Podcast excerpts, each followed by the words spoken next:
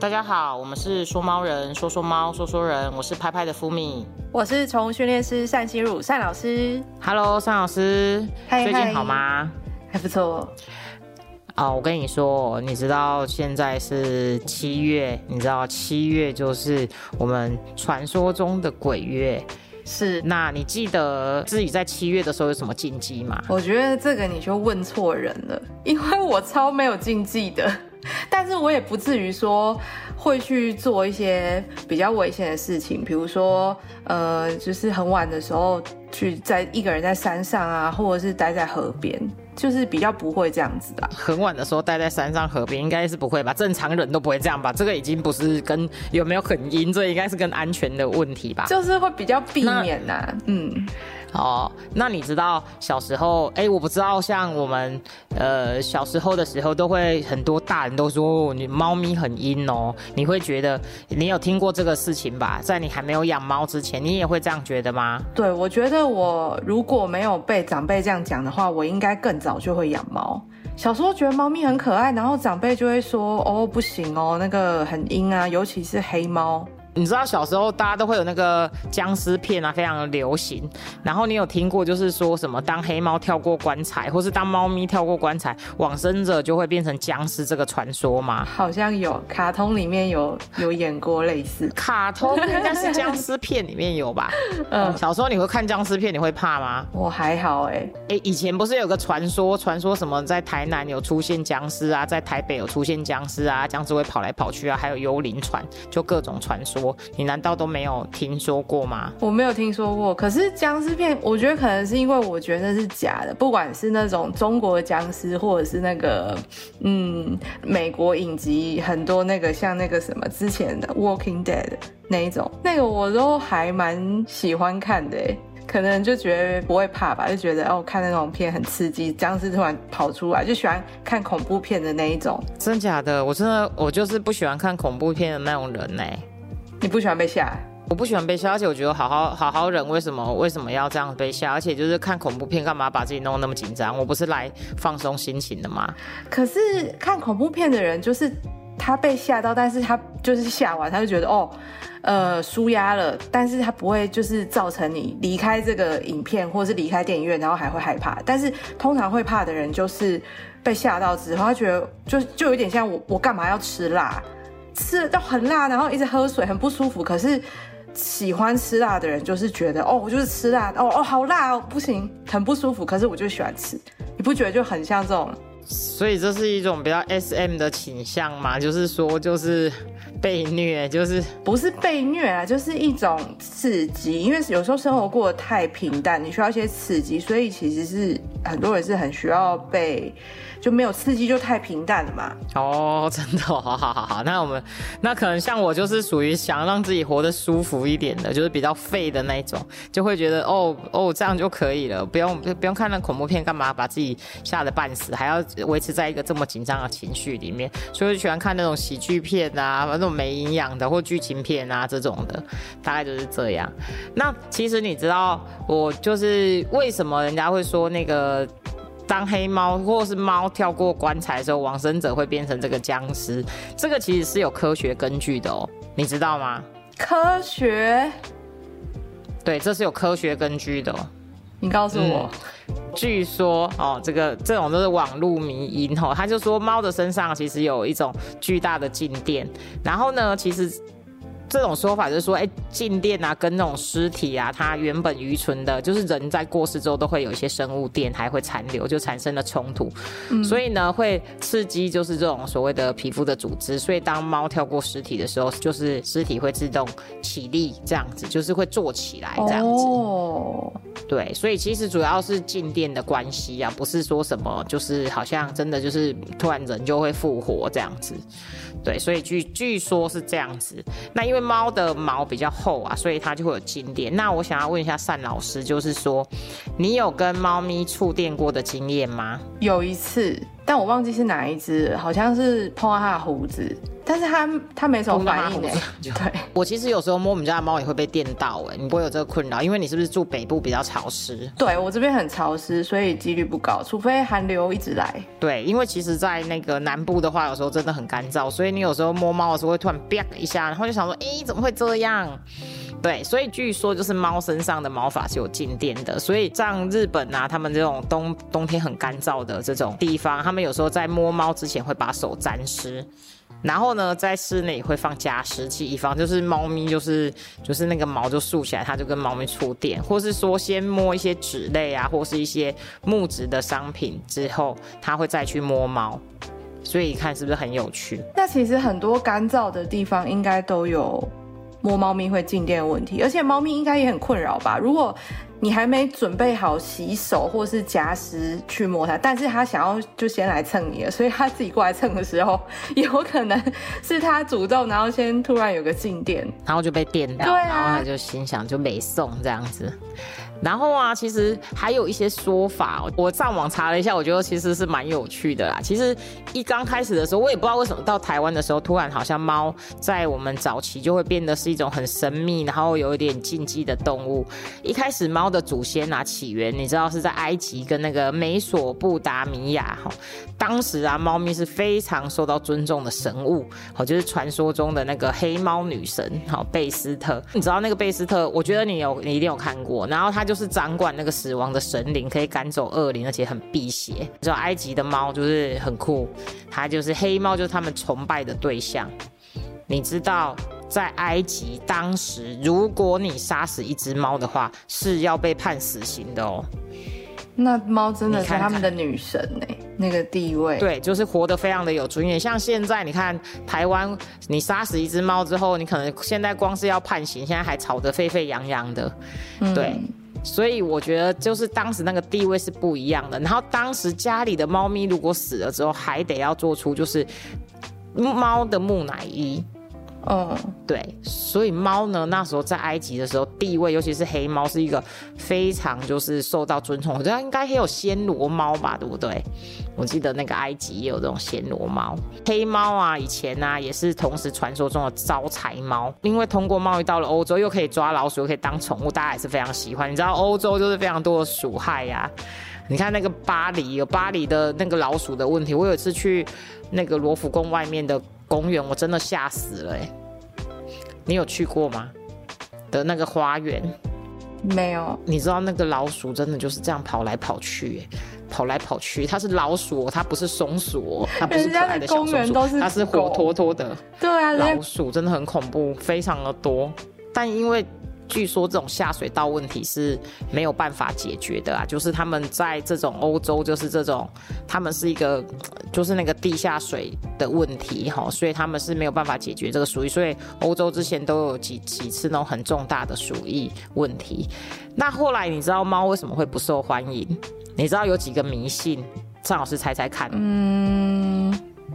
因为是黑色吧，中国人就很讨厌黑，就亚洲人。亚洲人好，这个呢是颜色，颜色不讨喜。那尚老师你自己说，你喜不喜欢黑猫？嗯，如果要我选，我会选亮色的，但是我不会讨厌黑猫，我也不会觉得黑猫很邪门。但如果他跟我互动，我就会觉得嗯好，我喜欢黑猫。所以黑猫，可是黑猫通常很亲人呢、欸，大多数的黑猫，我觉得我接触过都是亲人的。不过亲人其实跟颜色没有关系啦，只刚好你遇到的、哦、对，它跟毛色一点关系都没有。而且其实那个有一种有一批喜欢养黑猫的人就是非常的喜欢养黑猫，他们就通常都会就是会养一只或两只都一样的，他们就是最喜欢的就是黑猫这样子。对，然后你知道其实为什么会突然不受欢迎，这第一个呢就是说黑猫据说是女巫变身的，你知道这个说法在欧洲中古世纪是非常流行的。哎，想说哎，奇怪，人家好好的帮你抓老鼠，你竟然还觉得人家是女巫变身？你看他们以前就是那种，就是那种迷信。对，第二个呢，就是在传统的这种印度教里面，认为猫是不祥的动物，是一种贪婪跟欺骗，然后他们的这种孤独流浪的习性也会被被视为是一种邪恶。所以呢，据说、哦、现在在印度啊，看到猫穿越马路，今天就会带来厄运。有没有很不可思议？完全就是宗教或是文化在就是解读猫的行为，其实猫都是一样，但是就是会有各种他们的认为跟自己的解读。就跟乌鸦一样啊，你看到乌鸦有的地方看起来是会觉得你今天会很幸运，有的时候你会觉得你今天要倒大霉了。我觉得这就是一样，其实都是颜，有时候都是颜色。可是我自己，我自己以前就是在日本的时候，那个那个猫，就是那个乌鸦很大只，然后我我其实是会有一点怕那个乌鸦的原因，不是因为它是黑色或是怎么看到乌鸦可能今天会怎么样之类的，而是因为那个那个乌鸦有时候会叼垃圾，然后到回收的时候有时候叼垃圾，然后乌鸦好大只，然后它都不怕人，然后我就想说我要把垃圾绑好，不能让你叼走，因为你知道在日本是垃圾如果倒出来是会被罚钱的，所以你没有把垃圾处理好，所以是很恐怖。而且它为什么会知道？它会翻你里面的垃圾，找到你家的地址，然后去举报你，太可怕了吧？嗯，然后会会就是，例如说，如果你是在你是学生的话，你就会就会他会投诉到学校去，然后你就会被警告说你，例如说分类没有分好，或是垃圾没有倒好，嗯。对，所以呢，其实呢，我们就是就是会变成说，哎，其实就是像这种乌鸦看到的时候就会闪一下。那其实蛮有趣的是，我们也可以来看看，就是网友的说法哈，就是有些网友就会说，哦，这个养到这个猫咪真的很邪门哦。然后网友就会说，哎，桌上的东西都会莫名其妙的自己掉下来。然后他就说，哎，电视会打开，会有黑影突然冲来冲去，睡觉的时候会被鬼压床。一直觉得棉被里有东西，半夜会听到怪声，或是会觉得有人盯着你看。这个网友网友们就会说，这个养猫实在太邪门了，就是会有这些事情。那单老师，你觉得像你有没有去过谁家哦？然后呢，就是也有发生这种就是比较邪门的事情，这个是比较好笑的啦，哦，就是东西会自己掉下来。但是你有没有真的在这种就是去到谁家的时候，哎，就像上次你讲的什么，哎，猫咪好像看到什么东西啊，然后、呃、什么之类的这种，你有没有遇过这种比较邪门？一点点的事情。嗯，其实你刚刚讲的每一项啊，它都是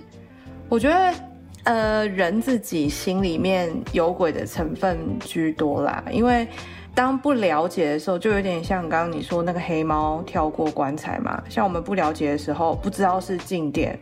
但是当你了解之后，你就觉得哦，那就没什么，跟僵尸没有关系，它就只是一个瞬间的一个可能能量还是电的这个问题。所以我觉得其实蛮多的迷信，对我来说，我去的话就一项一项就是用科学的方式去处理。然后像比如说刚刚你有讲到什么，除了东西自己会掉下来，还有什么听到奇怪的声音？对，会有听到奇怪的声音，这个这个蛮好笑的啦，东西自己会掉下来，就是嗯，我都觉得就是猫咪偷偷剥下来嘛。对对对对，都是猫做的好事。然后呢，听到奇怪的声音，我倒是半夜真的还蛮常听到奇怪的声音呢，说真的。对，所以所以我觉得就像单老师讲的，其实猫咪到底就是阴不阴啊，或是什么，这个都是其实我觉得是人心理的问题。然后有很多什么小时候说哦猫咪很阴，猫咪很阴，后来自己养了猫的时候还不是爱得不得了。嗯，对对。那我觉得其实现在已经比较没有这个问题了，就是说像我们刚刚在讲的，哎，到底阴不阴啊？那像我们七月的时候有没有这些习俗的问题？七月像我自己，我还是会。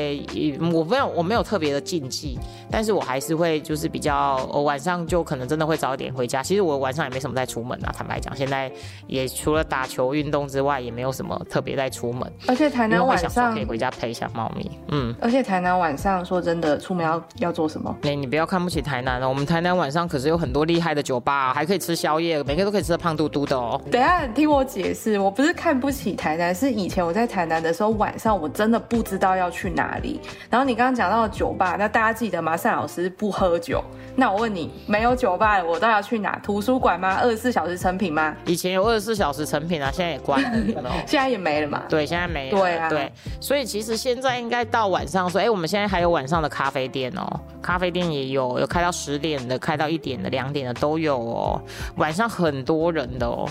嗯，对，但是当然跟台北比起来是差非常的多啦。你有时候真的去台北的时候，你会觉得十点、十一点好像整个生活才刚开始。但是如果说你在就是在台南的时候，你就会觉得哦，真的是差不多时间到九点十点就可以赶快洗洗睡了哈，是没有这么夸张，但就会在家里这样子。对对，好。那我们今天啊，就是猫咪到底阴不阴这件事情呢，我们还是要回归到大家的身上哦。就是呃，我相信在这边的听众朋友，大多数都一定会觉得猫咪其实是一种不阴的东西，都的生物啦哈。但是你回去问长辈啊，或是阿公阿妈，他们可能就会有很多不一样的说法。那接下来呢，我们就进到就是观众的问与答时间。首先呢，第一个观众呢，妮妮说：“请问一下，猫咪吃草要帮它剪下来吗？”当然不用啊，因为其实我们种的那个哦，不是猫薄荷哦，我先讲一下，猫咪会吃的，我们给它的猫草就是大麦、小麦或燕麦，然后黑麦也可以。那这个的话是这样放着一盆在那边，就是长在土里的新鲜的。那猫咪它自己有需要的时候，它会去决定说，哎，我今天要吃个十根，还是我吃个两根，还是我今天吃一把。它身体有需要要把一些毛发，或者是它觉得呃可能吃下去的东西不太舒服，它会想要把东西吐出来的时候，它会去找草纤维去吃。那你都帮它剪下来的话，就变成是你剪下来，可是它现在有需要吗？可能它十个小时或十天后有需要，但那个草其实已经软掉，它可能就不是那么新鲜，也没有办法帮它完整的吃下去，然后那催吐出来。所以其实猫草是让猫自己有需要的时候自己去拔。如果你都帮它弄好了，其实它很无聊哎、欸。你看它现在也不用打猎就可以吃饭了，然后呢，就是家里也没什么动态，然后北部也不见得可以出门散步。对，所以变成猫咪，它连这个唯一在那边吃草的这种就是乐趣都要都没有。哎，可是尚老师，像我自己啊，我家就是种了，就是以前我会把植物种在室内，可是后来我发现没办法哎、欸，就是你知道我家的猫就是狂啃哎、欸，真的是狂啃、欸。你是种什么植物啊？呃，我之前种在室内，那个被啃的好像是尤加，我你知道尤加那个尤加我已经种十年了，现在已经长得大概两公尺高了。十年，然后这样被啃，心太痛了。没有没有，他我第一年我第一年就被啃的时候，我就把尤加放到外面去了，我就已经想说，你既然敢啃我的尤加，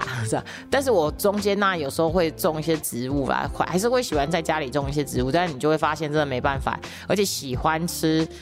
草的猫就是会吃草，但不喜欢的它就真的不碰。对，但是这边有发现一个问题，就是你原本没有其他它可以习惯吃，然后你突然一盆进来，然后就哦突然有这个东西，然后就开始跟羊一样狂嗑，因为它突然有突然没有突然有突然没有，所以你如果是长期都是一个它就是因为我跟你讲黑麦小麦那些真的生命周期太短了，